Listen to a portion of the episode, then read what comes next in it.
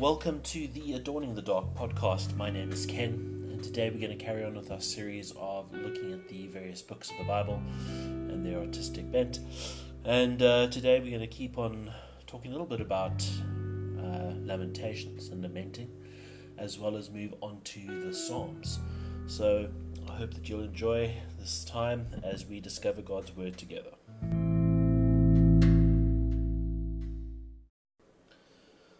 Last time we spoke about um, lamenting, and as Christians, that we have just this, this freedom and ability to explore the reality of the human condition, the reality of our emotions before God.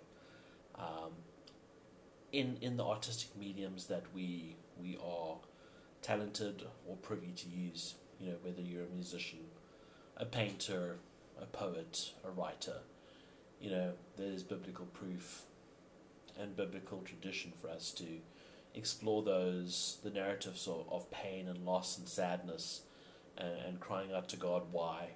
Uh, and I think that's it's a good, helpful place that, especially in the season that we find ourselves in worldwide, um, that we're able to do that. That we're able just to ask God why.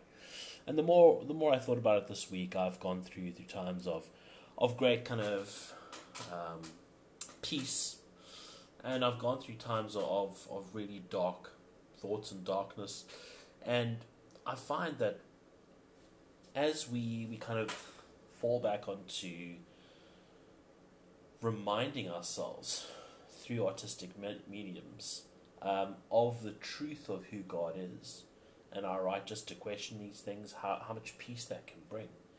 You know, I have spent a, a month in isolation and uh, it's been a it's been a hard time, especially when you are by yourself and you don't have family or anyone else around you. Your children are are far away, and it's it's been a, a, a tough time. There's been moments where I've looked at the future and gone, I have absolutely no idea how to make the future work, how to sort income out, and you get overwhelmed by the problems, you know, and that's why knowing scripture and you know having this this ability to to kind of lean into the gifts that God has given us to encourage, just to, to allow us to to be honest in a moment before God is so greatly helpful.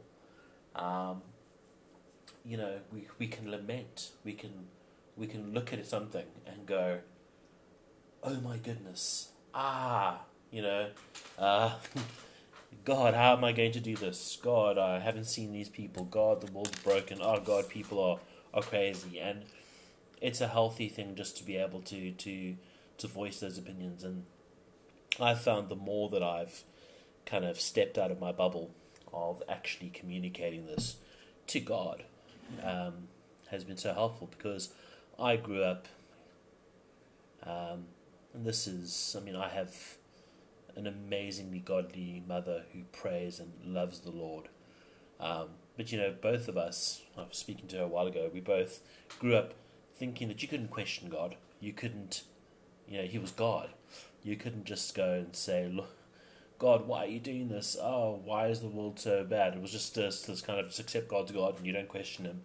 And I think just the the health and the, the ability to go and and kind of question these things, you know, and um, have those emotions before God is healthy. And I think God, God's not going to be knocked off His throne as we we sing these things, as we ask these things.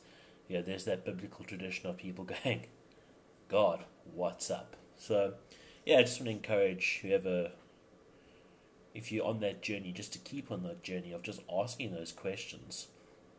You know, we work out our salvation with fear and trembling, and sometimes we have to, to ask the questions. You know, we need to, to dig into the Word and find our answers there. You know, podcasts are good, books are good, songs are good, but the Word of God is kind of just the the raw material that we are able just to to dig into and just to find everything we can. So that's just an encouragement just to carry on in the word, carry on being honest with God, with our with our questions, our emotions, and always just go back to scripture and just ask and, and look there. You know, that this brings me up to um, just the song. You know, this this blog is based on a book by an artist called Andrew Peterson.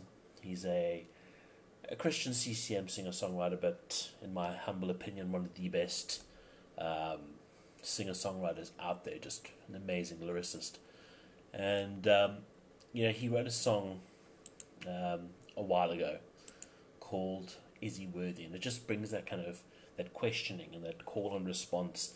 And you know we'll get into later discussions about you know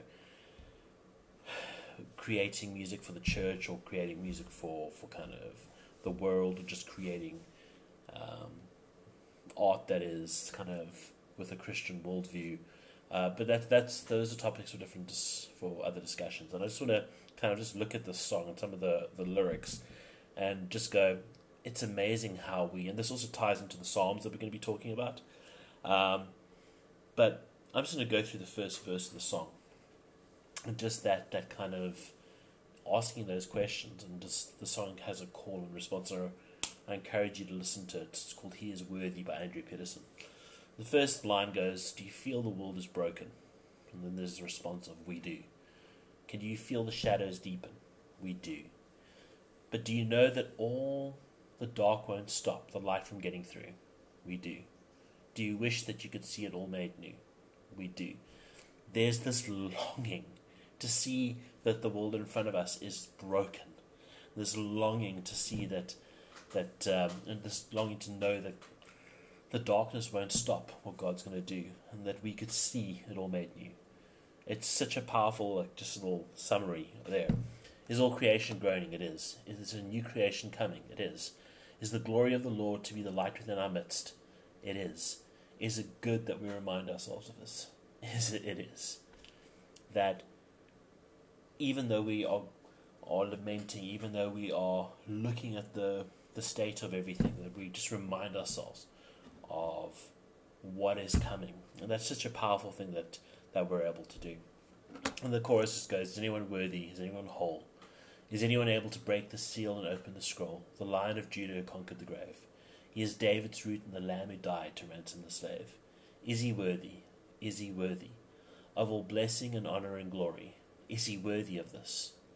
He is. And it just there's more of the song we'll get we'll get onto a bit later. But just that that holding on to this darkness that we find ourselves in, that we can really go, it sucks, but God is good. We're just gonna take a quick break now and get into the Psalms, bit of a breakdown of the Psalms and what that means for us.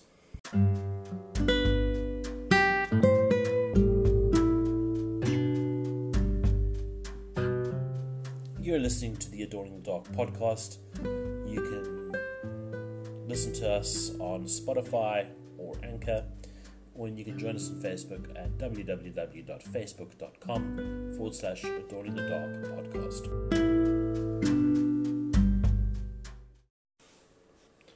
So, looking now at the Psalms, you know, I'm going to go through the Wikipedia kind of breakdown of the Psalms and we're going to look at kind of the introduction, um, a bit of the breakdown of the Psalms, um, the types of Psalms, a bit about their composition, a bit about the editorial agenda and the ancient music, the themes, and their use. It's quite a bit that we're going to be going through. Um, but yeah, I think it's it's pretty pretty helpful just for us to get a good understanding of the Psalms. Um, and then from there, kind of how does that work for us as as artists, and how can we we use that um, in our art- artistic endeavors? So, the Book of Psalms um, commonly refers to referred to simply as Psalms. The Psalter, or the Psalms, is the first book of the Ketuvim, or the writings, which is the third section of the Hebrew Bible, and thus a book of the Christian Old Testament. The title is derived from the Greek translation of psalmoi, meaning instrumental music, and by extension, the words accompanying the music. The book is an anthology of individual psalms, with 150 in the Jewish and Western Christian tradition and more in the Eastern Christian churches. Many are linked to the name of David, but his authorship is not accepted by modern scholars. Right. So, the Book of Psalms is divided into five sections, each closing with a doxology, i.e., a benediction.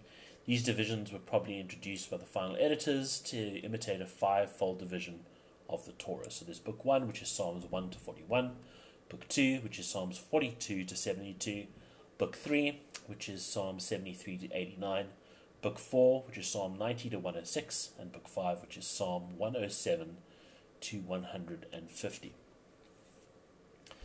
and they're numbered differently, you know, throughout uh, the Hebrew numbering or the the Greek numbering. There are different ways that they're numbered and broken up, but we're not going to quite get into that.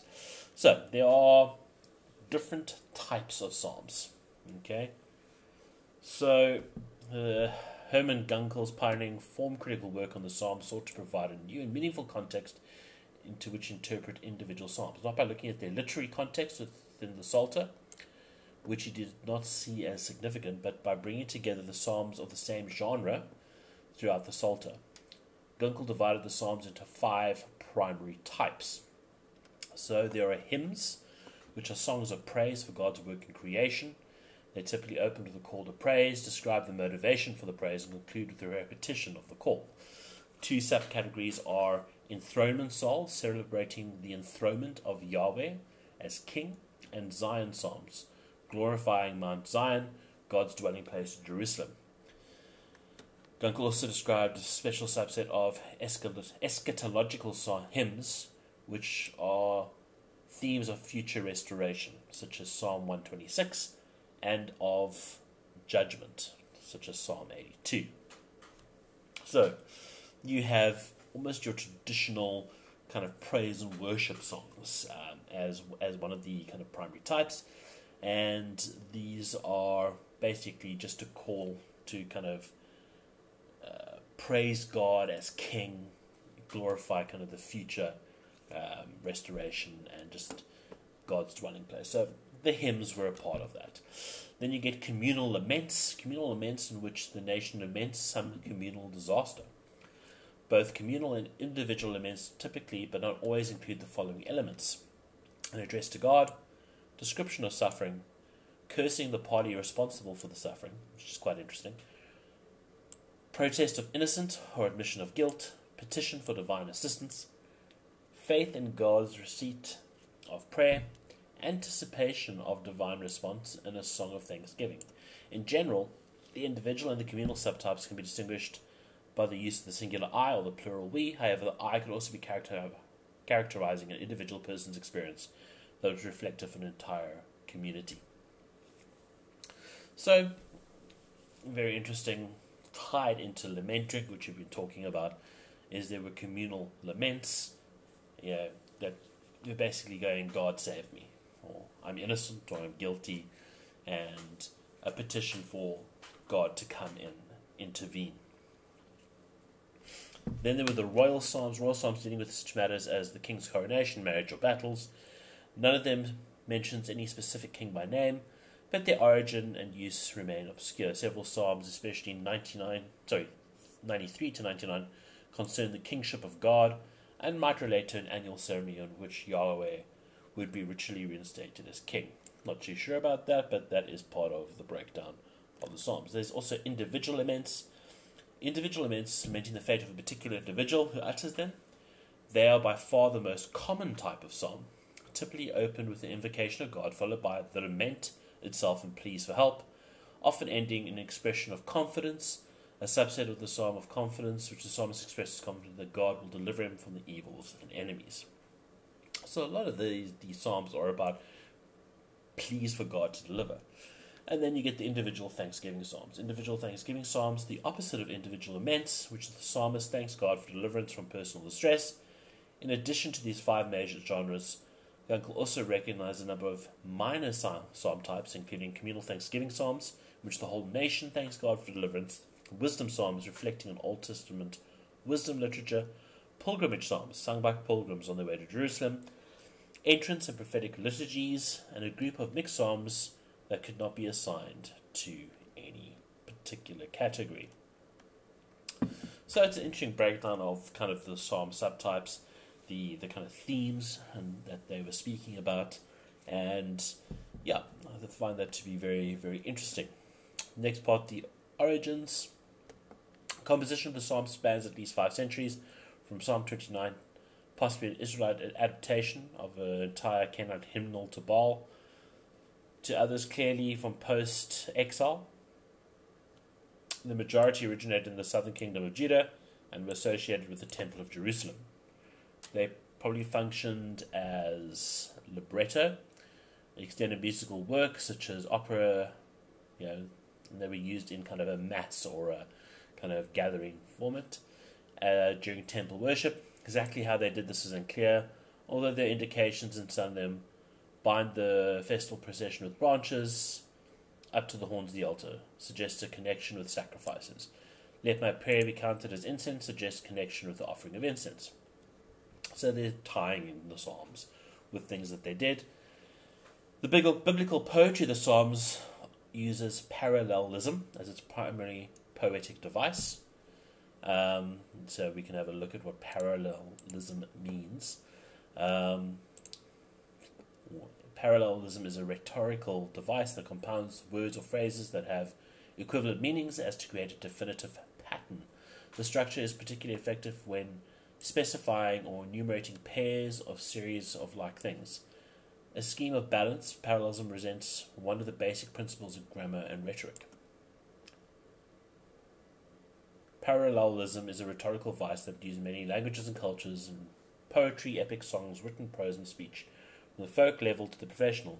It is often very found in biblical poetry and the Proverbs in general. For example, is she tried to make the law clear, precise, and equitable. So using words that kind of um, abundance of words that kind of um, really hammer down on the point. Very, very interesting. That that's what's used. Right. So, using an example for that, the Lord is my light and my salvation. Whom shall I fear? The Lord is the stronghold of my life. Whom shall I be afraid? That double kind of whom shall I fear? Whom shall I be afraid? Kind of highlighting that God is once you have God, He's your light and salvation or your stronghold. Why are you afraid? Two lines expressing opposites known as antithetic parallel parallelism. I love my uh, word mash there. An example of antithetic parallelism, he led them to the led them in a cloud by day and all the night by a fiery light. Two clauses express an idea amplifying the first claim is known as expansive parallelism. An example of expansive parallelism is My mouth is filled with your praise, all the day with your lauding. So again, it's that double that's that one-two punch of an idea that the Psalms really kind of uh, used a lot. So, many scholars believe that individual Psalms were redacted into a single collection in the Second Temple times. It had long been recognized that the collection bore the imprint of underlying message or meta narrative, but that this message remained concealed. As Augustine of Hippo said, the sequence of the Psalms seems to me to contain a secret of a mighty mystery, but its meaning has not been revealed to me. Others pointed out the pre- presence of concatenation, that is, adjacent psalms sharing similar words or themes. In the time, this approach developed into recognizing overarching themes shared by whole groups of psalms. So they're tied together in ideas just to, to kind of hammer home kind of the biblical narrative or hammer home kind of truths they were used together. So, ancient music of the Psalms, Psalms were not written as poems but as songs for singing. More than a third of the Psalms are addressed to the director of music. Some Psalms exhort the worshipper to sing, such as Psalms 33 1 to 3, 92 1 to 3, 96 1 to 3, 98 verse 1, 101 verse 1, and the whole of 150. Some headings denote musical instruments that the psalm should be played, such as Psalms 4, 5, 6, 8, and 67. Some refer to singing at the Shemit or an octave, Psalm 6 and 12. Some others preserve the name for, an ancient, for ancient Eastern modes like Mutlaben, death of the Sun, Psalm 9, Eilet HaShakar, Hind of the Dawn, Psalm 22, Shoshanim, Lilies, Psalm 45, or Alamoth, Maidens, Psalm 46. Despite frequency, the frequency heard view that the ancient music is lost, it means the means to reconstruct it are still existent. Fragments of temple psalm melody preserved in ancient church and synagogue chant, particularly in the tonus peregrinus melody heard in Psalm 114. Uh, cantillation signs to record the melody sung were used since ancient times. Evidence of them can be found in manuscripts. The oldest, oldest, uh, oldest copies of Psalms and Liturgy Souls were even more extensive in the Masoretic text, which dates to the early Middle Ages, whose Tiberian scribes claim to be basing their work on period temple period signs. Right, so there's a lot to, to kind of go through there. The biggest uh, themes of the Psalms are the praise of God for his power, his bene- uh, benevolence, creation of the world, his past acts of deliverance. The Psalms envision a world where each, everyone and everything can praise God, and the God will turn to you their prayers and respond. Worst of all is when God hides his face and refuses to respond, because this puts the question of the efficiency of prayer which is the underlying assumption of the book of Psalms. Psalms are called maskils, which is because they impart wisdom.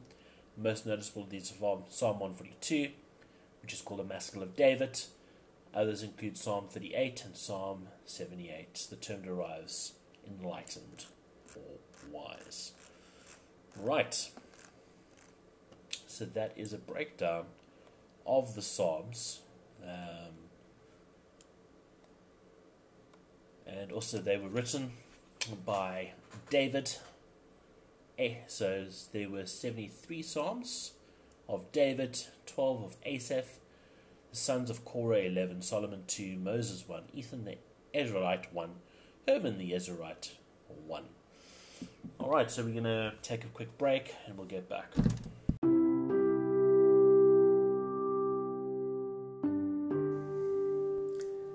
You've been listening to the Adorning the Dark podcast.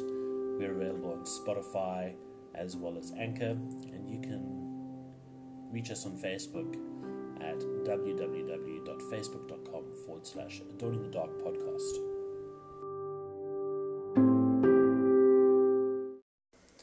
So, what does this kind of mean? You know, the the Psalms were used as um, essentially as the worship music of the time.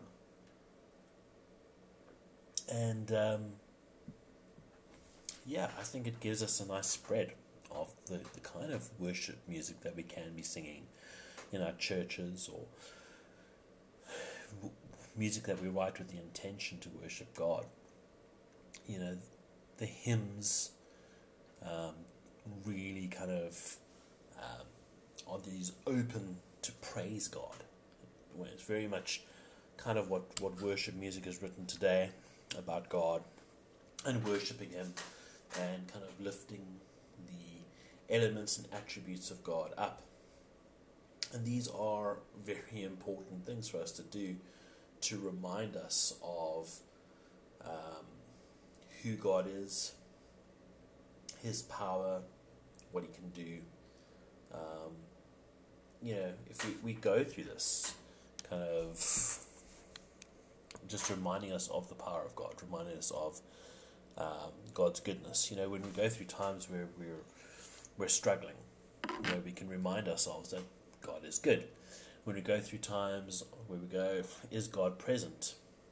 You know, when we sing songs of praise, we're just reminding ourselves, we're hammering home the, the truth that we learn of Scripture of God's goodness of God's mercy, of God's wisdom, of God's power. You know, because often when we go through a dark time, you know, we can't remember what God did five minutes ago. You know, you look at the this kind of repeated narrative in Scripture is God saves His people, and five minutes later they're going, "Oh God, where are you? You know, what are you doing?" And that that idea that we we need to sing and all in a creative way, remind ourselves constantly of God's power. for his work in, in creation and history, and for his character and for who he is, for what he's done, for what's coming, is to remind ourselves of who he is and what he has done. I think that's an important thing for us to constantly remind ourselves because um, I know myself, I'm incredibly forgetful. Um, you know, God comes through and you know you have a bill to pay, you don't know how to pay it, and pray and you ask God, and He comes through for it, and five minutes later you're worried about the next one. And I think we as people are forgetful, and that's why I think God created the arts, is that we have ways to sing, to read, to remind ourselves constantly of the truth of who God is, and that's one of the aspects that we can use, um, specifically in the, yeah, it's not limited to, but specifically in the idea of church or congregation or, or liturgical worship, just to, to sing about who He is and what He's done. You know, the next part is the communal laments. This is something that we don't do in a wide way in the church, or at least in my experience of the church, is that we don't we don't address God and tell Him of our suffering. We don't sing songs where we go, God, my life sucks you know, or God, I'm struggling, you know. Um, God, I'm struggling. My wife left me, or God, I'm struggling. Uh, the debt collectors on my um, on my back, or God, my best friend stabbed me in the back, or God, so and so hurt me, or so and so broke me, or we don't we don't come to God like that, and we don't do it as a community, surely. You know, and we don't come to say, we don't come to God saying, God, I'm guilty or God, I'm innocent. But this is kind of this breakdown of, of what biblical uh, authors did. You know, we'll come and we'll ask God for divine assistance, but we don't go, God, I'm struggling. God, life sucks. God, Bob hurt me. You know, yeah, I'm pretty guilty, or I'm innocent and help me. And then in that, that moment of just laying it at God's feet, going, Yeah, okay, you've heard the prayer. Can't wait for you to answer it. Love you.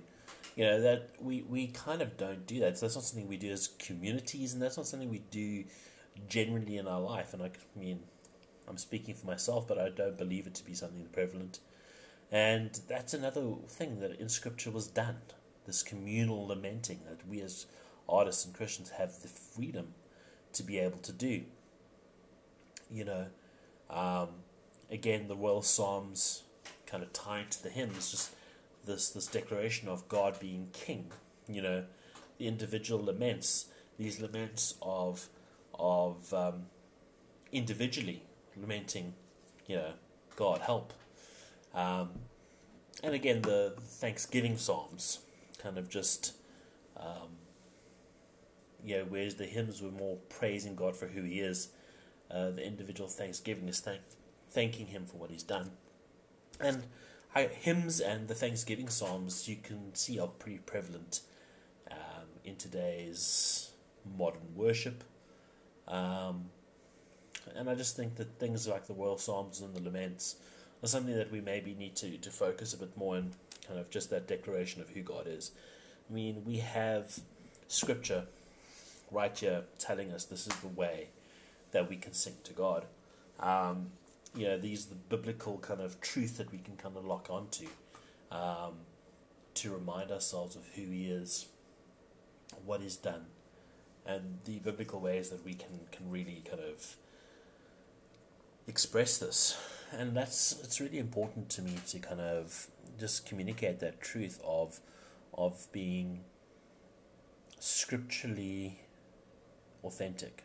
You know, um, I mean, if you go through, if we go through everything, you know, all the the ways of creativity, everything's covered.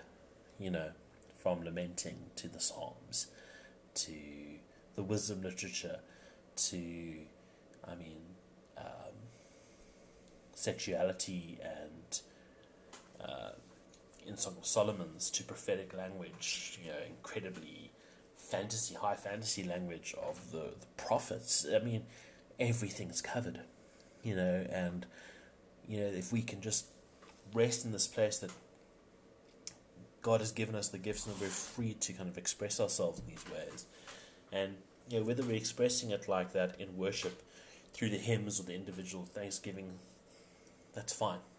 But there's also a place for lamenting. There's also a place for, for applying kind of the wisdom. You know, there's we can sing of the goodness of sex. We can use language that is um, massively um, based in high fantasy and horror. If you go some of the, the revelations and the prophetic stuff, so there's such a, a really wide use of language that we can use to be biblically faithful in how we communicate and what we say. And we have permission because the Word of God is before us and these things are in there. And we can address God and we can, you know, use these things to communicate the truth and the of who God is and the truth of His church to people. So, yeah, I just I really want to encourage people just to to open the God their Bibles, read these things, feel that freedom to express these emotions, express these truths in these ways because the Bible backs it up. You know, I, as a Christian, if it's, I really want to reiterate, you know, we need to be biblical, biblically faithful. You know, we need to, we need to take that idea that God has given us the Word of God as the truth. You know, that He's given it as a person who has a higher perspective than anyone else. He's looking at the world and he's seeing everything. And we often don't see the wood for the trees because we don't have the the same lens that we can see the world. And he's given us the Bible. And he said, Here it is. This is my perspective. And he's given us the gifts and the freedom to use those perspectives that he's given us in the Word of God to be faithful with how we communicate and sing and paint and write and are creative, you know, in this this dark world.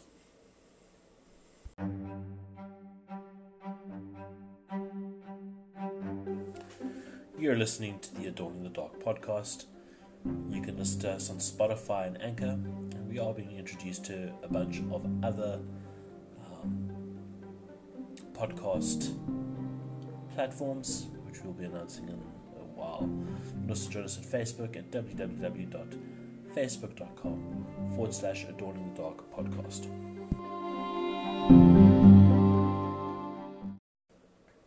So thank you for joining us today as we we're speaking about through the various kind of creative ways the Bible um, uses to kind of explore themes and, and truths. And um, yeah, we really I'm enjoying going through this this series and um, you know just looking at the the biblical way um, of communicating these things through the arts. Um, we will be in the future. We're busy recording a couple of podcasts with uh, people in the arts, and just to have their views and opinions on on Christianity and the arts, and we will be bringing those through um, in the next while. So stay tuned. That should be fairly exciting. Um, but yeah, I just want to pray and ask that uh, your God is with you in these times. Be blessed.